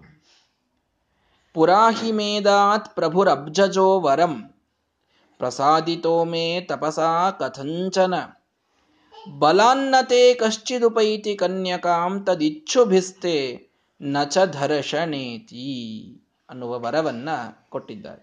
ಪುರ ಹಿಂದೆ ಪ್ರಭು ಅಬ್ಜಜಃ ಮೇ ವರಂ ಅದಾತ್. ಅಬ್ಜಜಃ ಕಮಲದಲ್ಲಿ ಹುಟ್ಟಿದವರು, ಕಮಲೋದ್ಭವ ಬ್ರಹ್ಮದೇವರು ನನಗೊಂದು ವರವನ್ನು ಕೊಟ್ಟಿದ್ರು. ಯಾಕೆ ನಿನಗೆ ವರ ಕೊಟ್ಟರವರು? ಪ್ರಸಾದಿತೋ ಮೇ ತಪಸಾ ಕಥಂಚನ, ಹೇಗೋ ಮಾಡಿ ತಪಸ್ಸಿನಿಂದ ಅವರನ್ನ ಒಲಿಸಿಕೊಂಡಿದ್ದೆ ಅನ್ನುವುದಕ್ಕಾಗಿ ವರವನ್ನು ಕೊಟ್ಟಿದ್ದರು ಬ್ರಹ್ಮದೇವರು. ಅಂದರೆ ಯಾವ ವರವನ್ನು ಕೂಡ ಜನಕ ಮಹಾರಾಜ ಸುಮ್ಮನೆ ಇವನು ಒಬ್ಬ ದೊಡ್ಡ ರಾಜ ಋಷಿ ಆದ್ದರಿಂದ ಇವನಿಗೆ ಬಂದು ವರ ಕೊಡಬೇಕು ಅನ್ನುವ ಅರ್ಥದಲ್ಲಿ ಕೊಟ್ಟದ್ದಲ್ಲ. ತಪಸ್ಸು ಮಾಡಿ ಆಯಾ ದೇವತೆಗಳನ್ನ ಒರಿಸಿಕೊಂಡಿದ್ದಾನೆ ಒಲಿಸಿಕೊಂಡಿದ್ದಾನೆ ಜನಕ ಮಹಾರಾಜ. ರುದ್ರದೇವರಿಂದ ತಪಸ್ಸು ಮಾಡಿ ಆ ಧನುಸ್ಸನ್ನು ಪಡೆದಿದ್ದಾನೆ, ಬ್ರಹ್ಮದೇವರ ಕುರಿತಾಗಿ ತಪಸ್ಸು ಮಾಡಿ ವರವನ್ನು ಪಡೆದಿದ್ದಾನೆ, ಭಗವಂತನನ್ನೇ ಕುರಿತಾಗಿ ತಪಸ್ಸು ಮಾಡಿ ತನ್ನ ಅಳಿಯನನ್ನಾಗಿ ಮಾಡಿಕೊಂಡಿದ್ದಾನೆ. ಹೀಗೆ ಬ್ರಹ್ಮ ವಿಷ್ಣು ಮಹೇಶ್ವರರ ಮೂರೂ ಜನರ ವರ ಇದ್ದಂತಹ ಶ್ರೇಷ್ಠ ವ್ಯಕ್ತಿ ಜನಕ ಮಹಾರಾಜ. ರುದ್ರದೇವರ ವರ ಆಗಿತ್ತು, ಬ್ರಹ್ಮದೇವರನ್ನ ಕುರಿತು ತಪಸ್ಸು ಮಾಡಿದನಂತೆ, ಬಹಳ ದೊಡ್ಡ ತಪಸ್ಸು. ನೋಡ್ರಿ ಅವನು ಹೇಳ್ತಾನೆ, ಕಥಂಚನ ಪ್ರಸಾದಿತ, ಬಹಳ ಕಷ್ಟಪಟ್ಟು ಒಲಿಸಿಕೊಂಡೆ ಬ್ರಹ್ಮದೇವರನ್ನ. ಸರಳವಿಲ್ಲ ಯಾವುದೂ ಕೂಡ. ಕ್ಷುರಸ್ಯ ಧಾರ ನಿಶಿತ ದುರತ್ಯಯ, ನಮ್ಮ ಈ ಧರ್ಮದ ಮಾರ್ಗ ಇದೆಯಲ್ಲ ಅದು ಸರಳ ಅಂತನಿಸೋದು ಸ್ವಲ್ಪ ಮುಂದೆ ಹೋದ ಮೇಲೆ ಅನಿಸ್ತದೆ. ಪ್ರಾರಂಭದಲ್ಲಿ ಇದು ಭಾರೀ ಸರಳ ಅಂತೇನು ಅನಿಸೋದಿಲ್ಲ, ಅದು ಅದು ಸ್ವಲ್ಪ ತಂತಿಯ ಮೇಲೆ ನಡೆದಂತೇನೇ ಇರ್ತದೆ ಮೊದಲು ಮೊದಲಿಗೆ. ಅದು ತಪಸ್ಸಿನಿಂದ ಒಬ್ಬ ದೇವತೆಯನ್ನು ಒಲಿಸಿಕೊಳ್ಳೋದು ಅಂತಂದರೆ ಸರಳವಾಗಿ ನಾವು ಹಿಂಗೆ ಕೂತ್ ಬಿಡ್ತೀವಿ, ನಾಲ್ಕು ಸಲ ಅವ್ರ ಹೆಸರು ಕರಿತೀವಿ, ಬಂದು ಮುಂದೆ ನಿಂತು ಬಿಡ್ತಾರೆ ಅಂತ ಮಾಡಿ ನೋಡ್ರಿ ನೋಡೋಣ. ಸ್ವಾಮಿಗಳು ನಮ್ಮ ಮನೆಗೆ ಬರಬೇಕು ಅಂತಂದರೆ ವರ್ಷಾನುಗಟ್ಲೆ ಕ್ಯೂ ಹಚ್ಚಬೇಕಾಗ್ತದೆ. ಈಗ ಇನ್ನು ದೇವತೆಗಳು ಬರಬೇಕು ಅಂತಂದರೆ ವಿಚಾರ ಮಾಡಿರಿ. ದೇವತೆ ಬ್ರಹ್ಮದೇವರು ಸಮಗ್ರವಾದ ಬ್ರಹ್ಮಾಂಡದ ಸೃಷ್ಟಿಕರ್ತರು, ಸಾಕ್ಷಾತ್ ಭಗವಂತನ ಪುತ್ರರು, ಜೀವೋತ್ತಮರು. ಇದಕ್ಕಿಂತ ಹೆಚ್ಚೇನು ಹೇಳಬೇಕು? ಜೀವೋತ್ತಮರು. ಎಲ್ಲ ಸಾತ್ವಿಕ ತಪಸ್ಸಿ ಸಾತ್ವಿಕ ಜೀವರಾಶಿಗಳಿಗೆ ಮುಖ್ಯವಾದಂತಹ ಅಧಿಪತಿಗಳು, ಜಗನ್ನಿಯಾಮಕರು ಬ್ರಹ್ಮದೇವರು. ಅಂಥವರನ್ನ ಒಲಿಸಿಕೊಳ್ಳೋದು ಅಂದರೆ ಬಹಳ ಸರಳ, ಒಲಿಸ್ಕೊಂಡು ಬಿಡ್ತಿದ್ರು. ಅವಾಗ ತಪಸ್ಸು ಮಾಡಿಬಿಡ್ತಿದ್ರಿ, ಬ್ರಹ್ಮದೇವರು ಬಂದೇ ಬಿಡ್ತಿದ್ರು ಅಂತ ಹಿಂಗೆಲ್ಲ ಭಾವಿಸ್ಬೇಡ್ರಿ. ತಪಸ್ಸು ಅಂತಂದ್ರೆ ಅದು ಕಷ್ಟ ಇದ್ದದ್ದಕ್ಕೆ ತಪಸ್ಸು ಅಂತ ಕರೀತಾರೆ. ಸರಳವಾಗಿ ತಪಸ್ಸು ನಡೆದು ಬಿಡ್ತದೆ ಅಂತ ಭಾವಿಸ್ಲಿಕ್ಕೆ ಹೋಗ್ಬಿಟ್ರಿ. ಕಲಿಯುಗದೊಳಗೆ ಸರಳ ಇದೆ ಇನ್ನೂ ನೋಡಿದರೆ. ರೋಗ ಅನುಭವವೆಲ್ಲ ಉಗ್ರ ತಪವು ಅಂತ ದಾಸರು ಬಹಳ ಸರಳ ಮಾಡಿ ಹೇಳಿಬಿಟ್ಟಿದ್ದಾರೆ. ರೋಗ ಅನುಭವಿಸ್ರಿ, ರೋಗ ಬಂದಾಗ ಸ್ವಲ್ಪ ಸಹನೆ ಇಟ್ಕೊಳ್ರಿ. ರೋಗ ಬಂದಾಗ ಆಯ್ತ್ರಿ, ಜ್ವರ ಬಂದುಬಿಟ್ಟಾವ, ಏನು ಮಾಡೋದು ಇವತ್ತು, ಸಂಧ್ಯಾ ವಂದನ ದೇವ್ರಿಗೆ ನಮಸ್ಕಾರ ಮಾಡಿ ಮುಗಿಸ್ಬಿಡೋಣ ಅಂತ ಆಗಿಂದಾಗ ಅಲ್ಲಿದಲ್ಲೇ ಮುಗಿಸಿ, ಸ್ವಲ್ಪ ಏನೋ ನೆಗಡಿ ಬಂದಂಗೆ ಆಗಿದೆ ಮತ್ತೆ ಮಡಿ ನೀರು ಮೇಲೆ ಹಾಕ್ಕೊಂಡು ಬಿಟ್ರೆ ಎಲ್ಲಿ ಮತ್ತೆ ನೆಗಡಿ ಹೆಚ್ಚಾಗಿ ಜ್ವರ ಬಂದಾವು, ಅದರಿಂದ ಇವತ್ತು ಪೂಜಾ ಸ್ವಲ್ಪ ಸಂಕ್ಷಿಪ್ತನೇ ಮುಗಿಸ್ತೀವಿ ಅಂತ ಮುಗಿಸ್ಬಿಡೋದು. ಹೀಗೆ ರೋಗ ಬಂದಿದೆ ಅಲ್ಲ, ಬರೋದಿದೆ ಅಂದರೆ ಎಲ್ಲ ನಾವು ಹೋಗಿಸ್ಬಿಡ್ತೀವಿ. ಅದನ್ನ ದಾಸರು ಹೇಳಿದ್ರು, ರೋಗಾನುಭವವೆಲ್ಲ ಉಗ್ರ ತಪವು. ರೋಗವನ್ನು ಅನುಭವಿಸುವಾಗ ಯಾವ ಕಷ್ಟಗಳನ್ನು ಬಂದರೂ ಕೂಡ ಸಹಿಸಿ ಧರ್ಮ ಮಾಡಿದರೆ ನೋಡ್ರಿ. ಬರೇ ರೋಗ ಅನುಭವಿಸ್ಬಿಟ್ರೆ ಉಗ್ರ ತಪಸ್ಸಾಗ್ತದೆ ಅಂತ ದಾಸರು ಹೇಳಿಲ್ಲ. ಮತ್ತೆ ಬಹಳ ಜನ ತಪ್ಪು ತಿಳಿತಾರೆ. ರೋಗ ಬಂದಾಗ ನಾವು ಔಷಧ ತಗೊಳ್ಳಾರ್ದೆ ಇದ್ರೆ ಭಾರಿ ತಪಸ್ ಮಾಡಿದ ಫಲ ವಿಜಯದಾಸರು ಹೇಳ್ಯಾರೆ ಅಂತ ಇದಕ್ಕೆ ಕೆಲವರು ಅರ್ಥ ಮಾಡ್ತಾರೆ. ಬಹಳ ದೊಡ್ಡ ಮೂರ್ಖತನ ಅದು, ಹಂಗೆ ಹೇಳಿಲ್ಲ. ವಿಜಯದಾಸರು ಹೇಳಿದ್ದೇನು, ರೋಗ ಅನುಭವಿಸುವಾಗ ನೀವು ಎಷ್ಟು ಕಷ್ಟವಾದರೂ ಧರ್ಮ ನೀವೇನು ಮಾಡ್ಲಿಗತ್ತೀರಿ, ವ್ರತ ಮಾಡ್ಲಿಗತ್ತೀರಿ, ಅದನ್ನು ಏನೂ ಬಿಡಲಿಲ್ಲ, ಏಕಾದಶಿ ಏನು ಮಾಡ್ಲಿದ್ದು ಮಾಡೋದನ್ನು ಬಿಡಲಿಲ್ಲ, ಯಾವುದನ್ನೂ ಕಾಂಪ್ರಮೈಸ್ ಮಾಡ್ಕೊಳ್ದೇ ಇದ್ದರೆ ಅದು ತಪಸ್ಸಿನ ಫಲ ಕೊಡುತ್ತದೆ ಅಂತ ಹೇಳಿದ್ದಷ್ಟೇ. ಅದನ್ನು ನಿಜ ಅದು. ಅಂತೂ ತಪಸ್ಸು ಇದೇ ನಮಗೆ ಕಷ್ಟ ಅನಿಸ್ಬಿಡ್ತದೆ ಈಗ. ಅಂತೂ ಬಹಳ ಸರಳ ಇದು ತಪಸ್ಸು, ಬಹಳ ಸರಳ ಕಲಿಯುಗದೊಳಗೆ. ಏನು ರೋಗ ಅನುಭವಿಸುವಾಗ ಕಷ್ಟಪಟ್ಟು ಪೂಜೆ ಮಾಡಿದರೆ ತಪಸ್ಸಿನ ಫಲ ಅಂತಂದ್ರೆ ಭಾರಿ ಸರಳ ಆಯ್ತಿದು. ಆವಾಗ ತಪಸ್ಸು ಅಂತಂದ್ರೆ ಅದು ಬಹಳ ವಿಚಿತ್ರ ಘೋರವಾದದ್ದಿರ್ತಿತ್ತು, ಬಹಳಷ್ಟು ನಿಯಮ ಇರ್ತಿದ್ದು ಅದಕ್ಕೆ. ಅಂತಹ ನಿಯಮಗಳಿಂದ ಕೂಡಿದ ತಪಸ್ಸನ್ನು ಮಾಡಿ ಬ್ರಹ್ಮದೇವರನ್ನು ನಿಜವಾಗಿ ಒಲಿಸಿಕೊಂಡಿದ್ದಾನೆ ಜನಕ ಮಹಾರಾಜ. ಸರಳವಾದದ್ದಲ್ಲ ಅದು, ಅರ್ಥ ಮಾಡಿಕೊಳ್ಳಿ ಎಲ್ಲರೂ ಕೂಡ. ತಪಸ ಕಥಂಚನ ತಾನೇ ಅಂತ ನೋಡ್ರಿ, ಕಷ್ಟಪಟ್ಟು ಆ ಬ್ರಹ್ಮದೇವರನ್ನ ಒಲಿಸಿಕೊಂಡೆ. ಆಗ ಅವರು ನನಗೊಂದು ವಲ ವರ ಕೊಟ್ಟರು. ಏನು? ಬಲಾನ್ನತೆ ಕಶ್ಚಿದುಪೈತಿ ಕನ್ಯಕಾಂ ತದಿಚ್ಛುಭಿಸ್ತೆ ನಚ ಧರ್ಷಣೇತಿ. ಯಾವನೂ ಕೂಡ ನಿನ್ನ ಕನ್ಯೆಯನ್ನ ತಾನಗಿಚ್ಛಾ ಬಂದಿದೆ ಅಂದ ಮಾತ್ರಕ್ಕೆ ನಿನ್ನನ್ನ ಯುದ್ಧದೊಳಗೆ ಸೋಲಿಸಿ ಅವಳನ್ನು ಕರ್ಕೊಂಡು ಹೋಗೋದು ಅನ್ನೋದು ಸಾಧ್ಯ ಇಲ್ಲ ಅಂತೊಂದು ವರ ಕೊಟ್ಬಿಟ್ಟಿದ್ದೆ ಬ್ರಹ್ಮದೇವರು. ನೋಡ್ರಿ, ರುದ್ರದೇವರ ವರ ಏನಿತ್ತು? ದೊಡ್ಡ ಧನಸ್ಸಿದೆ ನಿನಗೆ, ಇದನ್ನು ನಿನಗೆ ಕೊಡ್ತೇನೆ ಅಂತ ನೋಡು. ಹಾಗಾಗಿ ಅವನದನ್ನ ಪರೀಕ್ಷೆಗೆ ಅಂತ ಇಟ್ಟಿದ್ದ. ಜೊತೆಗೆ ಬ್ರಹ್ಮದೇವರ ವರ ಕೂಡ್ಕೊಂಡಿತ್ತು ಅವರಿಗೆ. ಏನು ಅಂದ್ರೆ, ನಿನ್ನ ಇಚ್ಛೆ ಇಲ್ದೇನೆ ಕೇವಲ ತಮ್ಮ ಮನಸ್ಸಿಗೆ ಬಂದಿದೆ ಅನ್ನೋದಕ್ಕೆ ನಿನ್ನನ್ನು ಸರಿಸಿ, ನಿನ್ನನ್ನು ಕೊಂದು, ನಿನಗೇನೋ ಒಂದು ಆಕ್ರಮಣ ಮಾಡಿ, ನಿನ್ನನ್ನು ದುರ್ಬಲನನ್ನಾಗಿ ಮಾಡಿ ನಿನ್ನ ಕನ್ಯೆಯನ್ನು ಎತ್ಕೊಂಡು ಹೋಗ್ತೇನೆ ಅನ್ನುವಂಥದ್ದು ಯಾವನಿಗೂ ಸಾಧ್ಯ ಆಗೋದಿಲ್ಲ ಅಂತ ಬ್ರಹ್ಮದೇವರು ಒಂದು ವರ ಕೊಟ್ಬಿಟ್ಟಿದ್ರು. ಈ ವರದ ಬಲದಿಂದ ಯಾರಿಗೂ ಜನಕ ಮಹಾರಾಜನಿಗೆ ಏನೂ ಮಾಡ್ಲಿಕ್ಕೆ ಆಗ್ತಾ ಇರಲಿಲ್ಲ. ಜನಕ ಮಹಾರಾಜ ಪಾಪ ವಯಸ್ಸಾದಂತಹ ವ್ಯಕ್ತಿ. ಎಷ್ಟ್ರಿ, ನೂರ ನೂರ ಇಪ್ಪತ್ತು ವರ್ಷ ಆಗಿತ್ತೇನೆ ಅವನಿಗೆ ಅಂತ ಅನ್ಬೇಡ್ರಿ. ಮತ್ತೆ ಸೀತಾದೇವಿಯ ಸ್ವಯಂವರದ ಕಾಲದಲ್ಲಿ ಜನಕ ಮಹಾರಾಜನಿಗೆ ಇದ್ದ ವಯಸ್ಸು ಎಂಬತ್ತು ಸಾವಿರ ವರ್ಷ ಅವನ ವಯಸ್ಸದು. ಆಗ ಹೇಳಿದ್ದ ಅವನು, ಸ್ವಲ್ಪ ವಯಸ್ಸಾಯ್ತು ನನಗೀಗ ಅಂತ. ಎಂಬತ್ತು ಸಾವಿರ ವರ್ಷಕ್ಕೆ ಹೇಳಿದವನು ಅವನು. ಹೀಗಾಗಿ ವಯಸ್ಸಾಗಿದೆ, ಕೇವಲ ಹೆಣ್ಣು ಮಕ್ಕಳಿದ್ದಾರೆ, ಗಂಡಸ ಮಕ್ಕಳು ಯಾರಿಲ್ಲ, ಏನೋ ಮುಂದೆ ಸೇನಾಧಿಪತಿಗಳಾಗಿ ನಿಲ್ಲಬೇಕು ಅಂತಂದರೆ ಅಂತಹ ದೊಡ್ಡ ಸೈನ್ಯ ಏನಲ್ಲ ಜನಕ ಮಹಾರಾಜಂದು. ಇಷ್ಟೆಲ್ಲ ಮೈನಸ್ ಫ್ಯಾಕ್ಟರ್ಸ್ ಇದ್ದಾಗ ರಾವಣ ಯಾಕ್ಸ್ರಿ ಸುಮ್ಮನೆ ಕೂತ? ಭಾರಿ ಧೈರ್ಯ ಇತ್ತು, ಪೌರುಷ ಇತ್ತು, ವಯಸ್ಸಿತ್ತು, ದೊಡ್ಡ ಸೈನ್ಯ ಇತ್ತು ಅಂತಂದರೆ ಇಂಥ ಹಿಂದೊಂದು ವರ ಇತ್ತು ಜನಕ ಮಹಾರಾಜನಿಗೆ. ದೇವತೆಗಳು ನಮ್ಮ ಮೇಲೆ ಪ್ರಸನ್ನರಾದರೆ ಎಂತಹ ಬಲವೂ ನಮ್ಮ ಮುಂದೆ ಬಾಗಬೇಕು. ಈ ಒಂದು ಸಂದೇಶವನ್ನು ಜನಕ ಮಹಾರಾಜ ಕೊಟ್ಟ. ದೊಡ್ಡ ಸಂದೇಶ ಇದು, ಬಹಳ ದೊಡ್ಡದಾದ ಸಂದೇಶ. ಬ್ರಹ್ಮದೇವರು ಒಂದು ವರ ಏನು? ನಿನ್ನನ್ನ ಆಕ್ರಮಿಸಿ ನಿನ್ನ ಮಗಳನ್ನ ಅಪಹರಿಸಿಕೊಂಡು ಹೋಗ್ಲಿಕ್ಕೆ ಯಾವನಿಗೂ ಆಗುವುದಿಲ್ಲ. ಒಂದು ಮಾತ್ರಿ ಬ್ರಹ್ಮದೇವರು ಕೊಟ್ಟದ್ದು, ಒಂದು ಮಾತಿದೆ, ಆಗುವುದಿಲ್ಲ ಇಷ್ಟವ್ರು ಒಂದು ಮಾತು ತಮ್ಮ ಬಾಯಿಯಿಂದ ಬಂದುಬಿಡ್ತು. ಇಷ್ಟು ಬಂದದ್ದಕ್ಕೆ ರಾವಣನಂಥ ರಾವಣ, ಇಂಥ ಪೌರುಷ, ಇಂಥ ಬಲ, ಇಂಥ ಸೈನ್ಯ ಎಲ್ಲ ಇದ್ದವನಿಗೂ ಕೂಡ ವಯಸ್ಸಾದ ದುರ್ಬಲನಾದ ಸಣ್ಣ ಸೈನ್ಯ ಉಳ್ಳ ಜನಕ ಮಹಾರಾಜನಿಗೆ ಏನೇನೇನೇನೋ ಮಾಡಲಿಕ್ಕೆ ಸಾಧ್ಯ ಆಗಲಿಲ್ಲ. ದೇವತೆಗಳ ಒಂದು ಮಾತಿಗಿದ್ದ ಬಲ ಎಷ್ಟು ಅಂತ ಇದರ ಮೇಲೆ ಊಹಿಸಿಕೊಳ್ಳಿ. ಎಂತಹದ್ದೇ ದೊಡ್ಡ ಶತ್ರು ನಮ್ಮ ಮುಂದೆ ಬರಲಿ, ದೇವತೆಗಳ ವರ, ದೇವತೆಗಳ ಬಲ ಹಿಂದಿತ್ತು ಅಂತಂದ್ರೆ ಯಾವನಿಗೂ ಏನೂ ಮಾಡ್ಲಿಕ್ಕಾಗೋದಿಲ್ಲ. ಇದು ಎಂಥ ದೊಡ್ಡ ಸಂದೇಶ ನೋಡ್ರಿ. ದೇವತೆಗಳ, ಗುರುಗಳ ಒಂದು ಮಂತ್ರಾಕ್ಷತೆ, ಹೆಚ್ಚಿಂದೇನಿಲ್ಲ, ಗುರುಗಳ ಮಂತ್ರಾಕ್ಷತ ಇಟ್ಕೊಳ್ಳೋದು. ಇಷ್ಟಿದ್ದದ್ದಕ್ಕೆ ಎಂಥ ದೊಡ್ಡ ಶತ್ರು ಎದುರಿಗಿದ್ರೂ ಕೂಡ ನಮ್ಮನ್ನು ಸೋತು ಹೋಗ್ಬೇಕು ಅವನು. ಸತ್ಯ ವಿಜಯತೀರ್ಥ ಶ್ರೀಪಾದಂಗಳವರ ಆ ಜೀವನ ಚರಿತ್ರೆಯಲ್ಲಿ ನಾವು ಕೇಳುವಾಗ ಆರಣಿ ಸಾಮ್ರಾಜ್ಯದೊಳಗೆ ಇರ್ತಾರವರು. ಆರಣಿ ಸಾಮ್ರಾಜ್ಯದಲ್ಲಿ ಎರಡು ಸಾವಿರ ಸೈನಿಕರು ಎಲ್ಲ ಕೂಡಿ ಆ ಸಾಮ್ರಾಜ್ಯದಲ್ಲಿ ಒತ್ತಿದ್ದವರು ಎರಡು ಸಾವಿರ ಸೈನಿಕರು. ಮುತ್ತಿಗೆ ಹಾಕಿಬಿಟ್ಟಿದ್ದಾನೆ ಒಬ್ಬ ರಾಜ, ಭಾರೀ ದೊಡ್ಡ ರಾಜ. ಹತ್ತು ಸಾವಿರ ಸೈನ್ಯದೊಂದಿಗೆ ಒಬ್ಬ ಮುಸಲ್ಮಾನ ತಾನು ಬಂದು ಮುತ್ತಿಗೆ ಹಾಕಿದ್ದಾನೆ. ಇವರದು ಸಣ್ಣ ಪುಟ್ಟ ಒಂದು ಸಂಸ್ಥಾನ, ಆರಣಿ ಸಂಸ್ಥಾನ. ಅದೃಷ್ಟವಶಾತ್ ಆರಣಿ ಅರಮನೆಯ ಹತ್ತಿರದಲ್ಲಿಯೇ ಒಂದು ಅರಣ್ಯ ಇದೆ. ಆ ಅರಣ್ಯದಲ್ಲಿ ಸತ್ಯ ವಿಜಯ ತೀರ್ಥರು ತಾವು ಬಿಡಾರ ಹಾಕಿ ಮಠವನ್ನು ಅಲ್ಲಿಟ್ಟಿದ್ದಾರೆ. ಮೂಲರಾಮದೇವರು ಎಲ್ಲ ಅಲ್ಲೇ ಇದ್ದಾರೆ.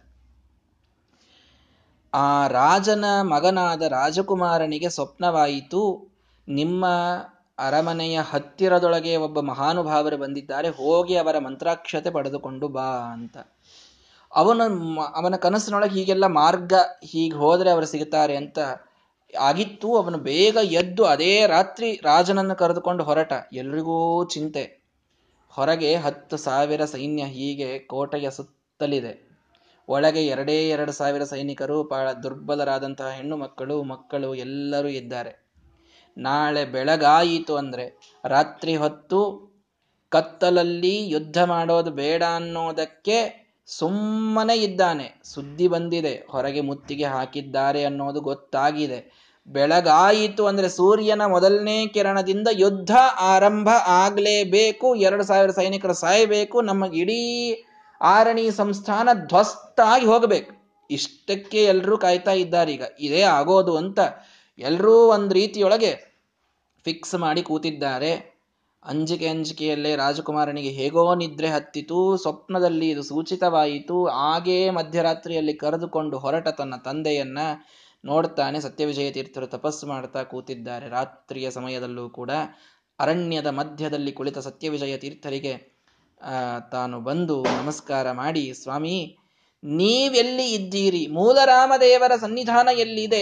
ಆ ಒಂದು ರಾಜ್ಯಕ್ಕೆ ಸೋಲಿಲ್ಲ ಅಂತ ನಾನು ಕೇಳಿದ್ದೇನೆ. ಅನೇಕ ಮಹಾನುಭಾವರು ಇದ ಈ ಒಂದು ಮಾತಿನ ಮೇಲೆ ವಿಶ್ವಾಸ ಇಟ್ಟು ತಮ್ಮ ಶತ್ರುಗಳನ್ನು ಗೆದ್ದಿದ್ದಾರೆ ಅನ್ನೋದನ್ನು ನಾನು ಇತಿಹಾಸದಲ್ಲಿ ನೋಡಿದ್ದೇನೆ. ಸತ್ಯ ವಿಜಯ ತೀರ್ಥರು ನೀವು ನೀವು ಮಂತ್ರಾಕ್ಷತೆಯನ್ನು ಕೊಟ್ಟರೆ ಸತ್ಯವಾಗಿ ವಿಜಯ ಇದು ನಮ್ಮ ಕಡೆನೇ ಆಗಬೇಕು. ಹಾಗಾಗಿ ಅನುಗ್ರಹವನ್ನು ಮಾಡಿ ಸ್ವಾಮಿ, ಇಂತಹ ದೊಡ್ಡ ಒಂದು ಆಪತ್ತು ನಮ್ಮ ರಾಜ್ಯಕ್ಕೆ ಬಂದಿದೆ. ಆ ರಾಜ ತಾನು ಹತ್ತು ಸಾವಿರ ಸೈನಿಕರನ್ನು ಕರೆದುಕೊಂಡು ನಿಂತಿದ್ದಾನೆ. ನನ್ನ ಸೈನ್ಯ ಅವನ ಒಂದೈದರಷ್ಟು ಇಲ್ಲ, ಎರಡು ಸಾವಿರ ಸೈನಿಕರನ್ನೊಂದು ಏನ್ ಮಾಡ್ಬೇಕು? ನಮ್ಮ ಐದು ಪಟ್ಟು ದೊಡ್ಡ ಸೈನ್ಯ ಅವನ ಕಡೆಗೆ ಇದೆ. ಏನು ಮಾಡ್ತಿರ್ಬೇಕು ತಿಳಿತಾ ಇಲ್ಲ ಸ್ವಾಮಿ, ನೀವು ಹೇಗಾದ್ರೂ ಅನುಗ್ರಹ ಮಾಡ್ರಿ ಅಂತಂದ್ರೆ ಸತ್ಯವಿಜಯ ತೀರ್ಥರು ಅಭಿಮಂತ್ರಿಸಿ, ಮೂಲರಾಮದೇವರಿದ್ದಾರ ಇದ್ದಾಗ ಎಲ್ಲಿಯ ಒಂದು ಸೋಲು ನಿನಗೆ ಬರಬೇಕೋ, ಯತ್ರ ಯೋಗೇಶ್ವರ ಕೃಷ್ಣ ಯತ್ರ ಪಾರ್ಥೋ ಧನುರ್ಧರ ತತ್ರ ಶ್ರೀಹಿ ವಿಜಯ ಭೂತಿ ಧ್ರುವಾನಿ ತಿರ್ಮ ತಿರ್ಮಮ.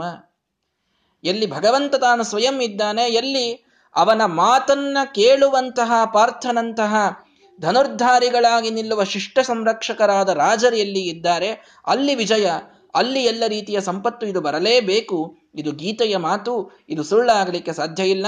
ನಿನ್ನ ಎರಡೇ ಸಾವಿರ ಸೈನಿಕರೇ ಇದ್ದರೂ ಕೂಡ ಆ ಎಲ್ಲ ದೊಡ್ಡ ಶತ್ರುವಿನ ಸೈನ್ಯ ಇದು ನಾಶವಾಗಿ ಹೋಗ್ತದೆ ಒಂದು ದಿನದಲ್ಲಿ, ಗಾಬರಿಯಾಗಬೇಡ ಅಂತ ತನ್ನ ಎಲ್ಲ ತಪಸ್ಸನ್ನ ಬಳಸಿ ಸತ್ಯವಿಜಯ ತೀರ್ಥರು ಆ ಮಂತ್ರಾಕ್ಷತೆಯ ಪ್ರದಾನವನ್ನು ಅವನಿಗೆ ಮಾಡಿ ಕಳಿಸಿದರೆ ಎಲ್ಲರೊಳಗೆ ಏನೋ ಒಂದು ವಿಚಿತ್ರವಾದಂತಹ ಒಂದು ವಿಭೂತಿ ಮೈಯೊಳಗೆ ಹೊಕ್ಕಂತಾಗಿದೆ. ಮೂಲರಾಮದೇವರೇ ಅವನಿಗೆ ಇವರಾಮ, ಇವನಿಗೆ ಅವರಾಮ ಅಂತಂದಂತೆ ಎಲ್ಲ ಆ ಆರಣಿ ರಾಜನ ಸೈನಿಕರೊಳಗೆ ತಾವು ಹೊಕ್ಕು ಪ್ರತಿಯೊಬ್ಬ ಸೈನಿಕ ಹತ್ತತ್ತು ಸೈನಿಕರನ್ನ ಹೊಡೆಯುವಂತೆ ಮಾಡಿ ಒಂದು ಸ್ವಲ್ಪೇ ಹೊತ್ತಿನಲ್ಲಿ ಮಧ್ಯಾಹ್ನದ ವೇಳೆಗೆ ಆ ಶತ್ರು ತಾನು ಆಕ್ರಮಣ ಮಾಡಿದರೆ ಎಲ್ಲ ಶತ್ರು ಸೈನ್ಯವನ್ನೇ ನಾಶ ಮಾಡಿ ವಿಜಯವನ್ನ ಸಂ ಸಂಪಾದಿಸಿ ಸತ್ಯವಿಜಯರಿದ್ದಲ್ಲಿ ಬಂದು ಆ ರಾಜ ತಾನು ನಮಸ್ಕಾರ ಮಾಡ್ತಾನೆ. ಆರಣಿ ಸಂಸ್ಥಾನ ಇಂದಿನಿಂದ ಸತ್ಯವಿಜಯ ನಗರ ಅಂತ ಕರೆಸಿಕೊಳ್ಳಲಿ ಅಂತ ಆ ಇಡೀ ಊರಿಗೆ ಸತ್ಯವಿಜಯ ತೀರ್ಥರ ನಾಮಕರಣವನ್ನ ಆ ರಾಜ ಮಾಡಿದ ಅಂತ ನಾವು ಕಥೆಯನ್ನು ಕೇಳುತ್ತೇವೆ. ಕೇವಲ ಒಂದು ಮಾತು, ನಿನ್ನ ಇಷ್ಟೇ ಸೈನಿಕರು ಆ ಇಡೀ ಒಂದು ದೊಡ್ಡ ಸೈನ್ಯವನ್ನು ನಾಶ ಮಾಡ್ತಾರೆ ಅಂತ ಒಂದು ಮಾತಿವರು ಅಂದಿದ್ದಕ್ಕೆ ಎಂತಹ ದೊಡ್ಡ ಶತ್ರು ಎದುರಿಗೆ ನಿಂತಿದ್ರೂ ಕೂಡ ಅವನನ್ನು ಗೆಲ್ಲಲಿಕ್ಕೆ ಸಾಧ್ಯವಾಯಿತು ಆರಣಿಯ ಮಹಾರಾಜನಿಗೆ. ಹಾಗೆ ಬ್ರಹ್ಮದೇವರು ಒಂದು ಮಾತಂದಿದ್ರು, ಎಂಥ ದೊಡ್ಡ ಸೈನ್ಯ ಬಂದರೂ ಜನಕ ಮಹಾರಾಜ ನಿನ್ನ ಮಗಳನ್ನು ಯಾವನಿಗೂ ಅಪಹರಿಸಿಕೊಂಡು ಹೋಗ್ಲಿಕ್ಕಾಗುವುದಿಲ್ಲ ನಿನ್ನ ಇಚ್ಛೆಯ ವಿರುದ್ಧ ಅಂತ ಅಂದಿದ್ರು. ಅಂದ ಮೇಲೆ ಅಂದ್ರೆ ಅವಳನ್ನ ಕನ್ಯೆಗಾಗಿ ತಾನು ಮದುವೆ ಮಾಡ್ಕೊಳ್ಳಿಕ್ಕಾಗಿ ಯಾವನೂ ಅವಳನ್ನ ಒಯ್ಲಿಕ್ಕಾಗೋದಿಲ್ಲ ಅಂತ ಒಂದು ಮಾತು ಬ್ರಹ್ಮದೇವರು ಅಂದದ್ದಕ್ಕೆ ಎಂತಹ ರಾವಣಾದಿಗಳ ಸೈನ್ಯವೂ ಕೂಡ ತಸ್ತುತೆ ನಷ್ಟಮದ ಇತೋಗತಃ, ಯಾವ ಮದವನ್ನು ತೋರಿಸ್ಲಿಕ್ಕಾಗದೇನೆ ಮೂರ್ಛೆ ಬಂದು ಬಿದ್ದವರು ಹಾಗೇ ಸಭೆಯಿಂದ ಹೊರಗೆ ಹೋಗಬೇಕಾಯಿತು. ಸಮಸ್ತ ಶೋ ಹ್ಯಸ್ತನ ಏವ ಪಾರ್ಥಿವ, ನಿನ್ನೆ ತನಕ ಈ ಡ್ರಾಮಾ ನಡೆದದ್ರಿ ನನ್ನ ರಾಜ್ಯದೊಳಗೆ ಅಂತ ಹೇಳ್ತಾನೆ ಜನಕ ಮಹಾರಾಜ ವಿಶ್ವಾಮಿತ್ರಿಗೆ ಹೇಳ್ತಾ ಇದ್ದಾನೆ. ನಿನ್ನೆ ತನಕ ನೋಡ್ರಿ, ಮೊನ್ನೆ ಮೊನ್ನೆ ಬಂದು ಹೋಗ್ಯಾನ್ರಿ ರಾವಣ, ಏನು ಭಾಳ ದಿವಸ ಆಯ್ತಲ್ಲ ಬಾ ಆಗಿಲ್ಲ ಬಂದು ಹೋಗಿ, ನಿನ್ನೆವರೆಗೂ ಇದೇ ನಡೆದದು. ಎಲ್ಲ ರಾಕ್ಷಸರು ಬರ್ತಾರೆ, ಸೀತೆಯನ್ನು ನೋಡ್ತಾರೆ, ಸಂಮೋಹಿತರಾಗಿ ತಾವು ಆ ಧನಸ್ಸನ್ನು ಎತ್ತಬೇಕು ಅಂತ ಬರ್ತಾರೆ, ಆ ಹೆಡೆಮುರಿ ಕಟ್ಟಿಕೊಂಡು ಬೀಳುತ್ತಾರೆ, ಮನೆಗೆ ಹೋಗಿ ಅಡ್ಮಿಟ್ ಆಗ್ತಾರೆ. ಇಷ್ಟೇ, ಯಾವನಿಗೂ ಏನೂ ಮಾಡ್ಲಿಕ್ಕೆ ಆಗ್ತಾ ಇಲ್ಲ. ತಥೋ ಮಮ ಯಂ ಪರಿಪೂರ್ಯ ಮಾನಸಂ ವೃಣೋತು ಕನ್ಯಾ ಮಯಮೇವ ಮೇರ್ಚಿತ. ನನ್ನ ಒಂದು ಪ್ರಾರ್ಥನಾ ವಿಶ್ವಾಮಿತ್ರರೇ, ಇವನಿಗೇ ನನ್ನ ಮಗಳನ್ನು ಕೊಡಬೇಕು ಅಂತ ಪೂರ್ಣ ಮನಸ್ಸು ಬಂದಿದೆ, ಸಾಕ್ಷಾತ್ ಭಗವಂತ ಅನ್ನೋದು ಗೊತ್ತಿದೆ, ನನ್ನ ಮಗಳು ಅವಳು ಸಾಕ್ಷಾತ್ ಲಕ್ಷ್ಮೀ ಸ್ವರೂಪ. ಆದರೆ ಈ ಜನ್ಮದೊಳಗಿದೊಂದು ಪ್ರತಿಜ್ಞೆಯನ್ನು ಮಾಡಿದ್ದೇನೆ ಅನ್ನೋದಕ್ಕೆ ಇವನೇ ಬಂದು ಆ ಪ್ರತಿಜ್ಞೆಯನ್ನು ಪೂರೈಸಿ ಆ ಈಶ್ವರನ ಧನುಸ್ಸನ್ನು ತಾನು ಎತ್ತಿ ನನ್ನ ಮಗಳನ್ನು ಅವನು ಪಡೆದುಕೊಂಡು ಹೋಗಲಿ, ಇಂಥ ಒಂದು ನನ್ನ ಇಚ್ಛೆಯನ್ನು ನೀವು ಪೂರ್ಣ ಮಾಡಿರಿ ಅಂತ ವಿಶ್ವಾಮಿತ್ರರಿಗೆ ಪ್ರಾರ್ಥನೆಯನ್ನು ಮಾಡ್ತಾನೆ ಜನಕ ಮಹಾರಾಜ. ನೋಡಿ, ವಿನಮ್ರತೆ ಇದೆ, ಆದರೆ ತನ್ನ ಪ್ರತಿಜ್ಞೆಯನ್ನು ಪೂರೈಸುವಂತಹ ಛಲ ಒಳಗೆ ಇದೆ. ಇದು ಬಹಳ ರೇರ್ ಕಾಂಬಿನೇಷನ್, ಸಾಧಕನಲ್ಲಿ ಸಿಗುವಂಥದ್ದು. ಹಠ ಇದ್ದರೆ ಯಾರ್ದೇನದೆ ಏನು ಕೇಳೋದಿಲ್ಲ, ಮಾಡೋದಿಲ್ಲ, ನನ್ನ ತಲೆಗೆ ಬಂದದ್ದೇ ಮಾಡೋದು ಅಂತ ಹೋಗುವಂಥ ಒಂದು ಆ್ಯಟಿಟ್ಯೂಡು. ಛಲ ಇದ್ದರೆ ಅಂದರೆ ಅಥವಾ ಅತ್ಯಂತ ವಿನಮ್ರರಾಗಿದ್ದರೆ ತಮ್ದು ಎಲ್ಲ ಬಿಟ್ಟು ಕಾಂಪ್ರಮೈಸ್ ಮಾಡಿಕೊಳ್ಳುವಂಥ ಇನ್ನೊಂದು ಆ್ಯಟಿಟ್ಯೂಡು. ಎರಡೂ ಇಲ್ಲ, ಇಲ್ಲಿ ಬ್ಯಾಲೆನ್ಸ್ಡ್ ಇದ್ದಾನೆ ಜನಕ ಮಹಾರಾಜ. ಛಲ ಇದೆ ಒಳಗೆ, ತನ್ನ ಪ್ರತಿಜ್ಞೆ ಪೂರ್ಣ ಆಗಲಿಕ್ಕೇ ಬೇಕು, ಯಾಕಂದರೆ ಇಷ್ಟೆಲ್ಲ ದೇವತೆಗಳ ವರ ಇದೆ, ಅದನ್ನು ಬಿಡುವಂತಿಲ್ಲ, ಕಾಂಪ್ರಮೈಸ್ ಮಾಡಲಿಕ್ಕೆ ರೆಡಿ ಇಲ್ಲ. ಆದರೆ ಇಂಥ ರಾಮನಂಥ ಮಹಾನುಭಾವ ಬಂದಾಗ ನಂದು ಹಠಾನೇ ನಾ ಪೂರೈಸಬೇಕು, ಅದನ್ನು ಹೆಂಗೆ ಬಿಡ್ತೀವಿ ಅಂತನ್ನುವಂಥ ಧಾರ್ಷ್ಟ್ಯವನ್ನು ತೋರಿಸಲಿಲ್ಲ, ಅತ್ಯಂತ ವಿನಮ್ರತೆಯಿಂದ ಪ್ರಾರ್ಥನೆಯನ್ನು ಮಾಡಿಕೊಂಡ, ಇದಾಗಿಬಿಟ್ರೆ ಎರಡೂ ಆಗ್ತವೆ ಅಂತ. ಎಷ್ಟು ಬ್ಯಾಲೆನ್ಸ್ಡ್ ಆಗಿ ಒಬ್ಬ ರಾಜ ತಾನು ವರ್ತಿಸಬೇಕಾಗ್ತದೆ. ತನ್ನ ಪ್ರತಿಜ್ಞೆಯನ್ನು ಬಿಟ್ಟಿರಬಾರದು, ಅವರಿಗೆ ಅದು ಹಠ, ಅವರಿಗೆ ಅದು ಒಂದು ಏನಪ್ಪ ಎಷ್ಟು ದರ್ಪ ಇದೆ ಇವನಿಗೆ ಅಂತ ಅನಿಸಿರಬಾರದು. ಅಷ್ಟು ಬ್ಯಾಲೆನ್ಸ್ಡ್ ಆಗಿ ಒಬ್ಬ ಸಾಧಕ ತನ್ನ ಹಿರಿಯರ ಜೊತೆಗೆ ವರ್ತಿಸುವಂತಹ ರೀತಿಯನ್ನು ಜನಕ ಮಹಾರಾಜ ನಮಗೆ ತಿಳಿಸಿಕೊಡ್ತಾ ಇದ್ದಾನೆ. ಹಾಗಾಗಿ ಅವನು ಹೇಳಿದ, ಇವನೇ ನನ್ನ ಮಗಳನ್ನು ವರಿಸಲಿ, ಆದರೆ ಆ ಒಂದು ನನ್ನ ಪ್ರತಿಜ್ಞೆಯನ್ನು ಪೂರೈಸಲಿ ಅಂತ ಪ್ರಾರ್ಥನೆಯನ್ನು ತಾನು ಮಾಡಿದ್ದಾನೆ. ದೊಡ್ಡ ದೊಡ್ಡ ಸಂದೇಶಗಳು ನಮಗೆ ಇವತ್ತು ಪಾಠದಲ್ಲಿ ಸಿಕ್ಕದ್ದು. ಗುರುಗಳ ಒಂದು ಮಾತು, ಮಹಾನುಭಾವರ ಒಂದು ಮಾತು ಹಿಂದೆ ಬಲವಾಗಿ ನಿಂತರೆ ಮುಂದೆ ಎಂತಹ ಶತ್ರುಗಳು ಬಂದರೂ ಕೂಡ ನಾವು ಅವರನ್ನು ನಾಶ ಮಾಡಲಿಕ್ಕೆ, ಅವರನ್ನು ಸೋಲಿಸಲಿಕ್ಕೆ ಸಾಧ್ಯ ಇದೆ. ಭಯಂ ದಧಾನಾಹ ಹೃದಯೇಶು ಶತ್ರವಃ ಪರಾಜಿತಾಸಹ ಅಪನಿಲಯಂತ. ನಮ್ಮ ಹೃದಯದಲ್ಲಿ ಭಯವನ್ನು ಹುಟ್ಟಿಸುವಂತಹ ಕಾಮಕ್ರೋಧಾದಿಗಳೇ ಇರಲಿ, ಅಥವಾ ಬಾಹ್ಯ ಶತ್ರುಗಳೇ ಇರಲಿ, ಎಂಥ ಆಕ್ರಮಣಗಳೇ ಇರಲಿ, ಏನೇ ಇರಲಿ, ಸಂಸೃಷ್ಟಂ ಧನಮುಭಯಂ ಸಮಾಕೃತಮಸ್ಮಭ್ಯಂ ದತ್ತಾಂ ಋಣಶ್ಚಮನ್ಯು. ಭಗವಂತನ ಅನುಗ್ರಹ, ಗುರುಗಳ ಅನುಗ್ರಹ, ವಿಶೇಷವಾಗಿ ಎಲ್ಲ ದೇವಾನುದೇವತೆಗಳ ವಾಯುದೇವರ ಅನುಗ್ರಹ, ನಮ್ಮ ಗುರುಗಳವರೆಗೆ ಸಮಗ್ರವಾದ ಗುರುಪರಂಪರೆಯ ಅನುಗ್ರಹವನ್ನು ಧರಿಸಿ ಒಬ್ಬ ವ್ಯಕ್ತಿ ತಾನು ಬಲಿಷ್ಠನಾಗಿ ನಿಂತ ಅಂತಂದರೆ ಯಾವ ಶಕ್ತಿಯೂ ಅವನ ಎದುರಿಗೆ ಅದು ಎಂಥ ದೊಡ್ಡದಾಗಿದ್ದರೂ ಕೂಡ ಬಾಗಬೇಕಾಗ್ತದೆ ಹೊರತು ಇವನನ್ನು ಸೋಲಿಸಲಿಕ್ಕೆ ಅದಾಗುವುದಿಲ್ಲ. ಸಣ್ಣದಾದಂತಹ ಸಾಧನೆಗೆ ಗುರುಗಳು, ಭಗವಂತ ಮಾಡುವಂತಹ ದೊಡ್ಡ ಅನುಗ್ರಹ ಎಂಥದ್ದು ಅಂತ ಅರ್ಥ ಮಾಡಿಕೊಳ್ಳ್ರಿ. ಎಂಥ ಪ್ರಬಲ ಶಕ್ತಿಯು ನಮ್ಮ ಮುಂದೆ ತಲೆಬಾಗಬೇಕಾಗ್ತದೆ, ಯಾರಿಗೂ ನಮ್ಮನ್ನು ಗೆಲ್ಲಲಿಕ್ಕಾಗುವುದಿಲ್ಲ. ಕೇವಲ ಒಳಗೊಂದು ಸಾತ್ವಿಕವಾದ ಛಲ, ಒಂದು ವಿನಯ, ಒಂದು ಸಾಧನೆ, ಒಂದು ತಪಸ್ಸು ಇದಿದ್ರೆ, ಗುರುಗಳ ಬಲ ಅನ್ನೋದೊಂದು ಕೂಡಿಬಿಡ್ತು ಅಂತಂದರೆ, ಮಹಾನುಭಾವರ ವಾಕ್ಯದ ಒಂದು ದೊಡ್ಡದಾದಂತಹ ಶಕ್ತಿ ಕೂಡಿಬಿಡ್ತು ಅಂತಂದರೆ ಇದೆಲ್ಲವನ್ನೂ ನಾವು ಸಾಧಿಸಿಬಿಡ್ತೇವೆ. ಹಾಗಾಗಿ ಜನಕ ಮಹಾರಾಜನ ಜೀವನ ನಮಗೆ ಅತ್ಯಂತ ಆದರ್ಶಮಯವಾದಂಥದ್ದು. ಇಷ್ಟೆಲ್ಲ ಆದರ್ಶವನ್ನು ತೋರಿಸಿದ್ದಕ್ಕೆ ಕೃಷ್ಣ ಪರಮಾತ್ಮ ಗೀತೆಯಲ್ಲಿ ಆಸ್ಥಿತ ಜನಕಾದಯ ಅಂತ ಜನಕ ಮಹಾರಾಜನ ಹೆಸರನ್ನು ಉಲ್ಲೇಖ ಮಾಡುವಷ್ಟರ ಮಟ್ಟಿಗೆ ಅವನ ಕೀರ್ತಿಯನ್ನು ಕೃಷ್ಣ ಪರಮಾತ್ಮ ಸ್ವಯಂ ಬೆಳೆಸ್ತಾನೆ. ಆ ಜನಕ ಮಹಾರಾಜನ ಆದರ್ಶಮಯವಾದಂತಹ ಜೀವನವನ್ನು ನಾವಿವತ್ತು ಮೊದಲು ತಿಳಿದುಕೊಳ್ಳೋಣ. ರಾಮಚಂದ್ರ ಹೇಗೆ ಆ ಪ್ರತಿಜ್ಞೆಯನ್ನು ಪೂರೈಸಿ ಆ ಸ್ವಯಂವರವನ್ನು ತಾನು ಮಾಡಿಕೊಂಡ ಸೀತಾರಾಮರ ಕಲ್ಯಾಣದ ದಿವ್ಯವಾದಂತಹ ಘಟ್ಟವನ್ನು ನಾಳೆಯ ದಿನ ನೋಡೋಣ. ಶ್ರೀಕೃಷ್ಣಾರ್ಪಣಮಸ್ತು. ಹರಯೇ ನಮಃ.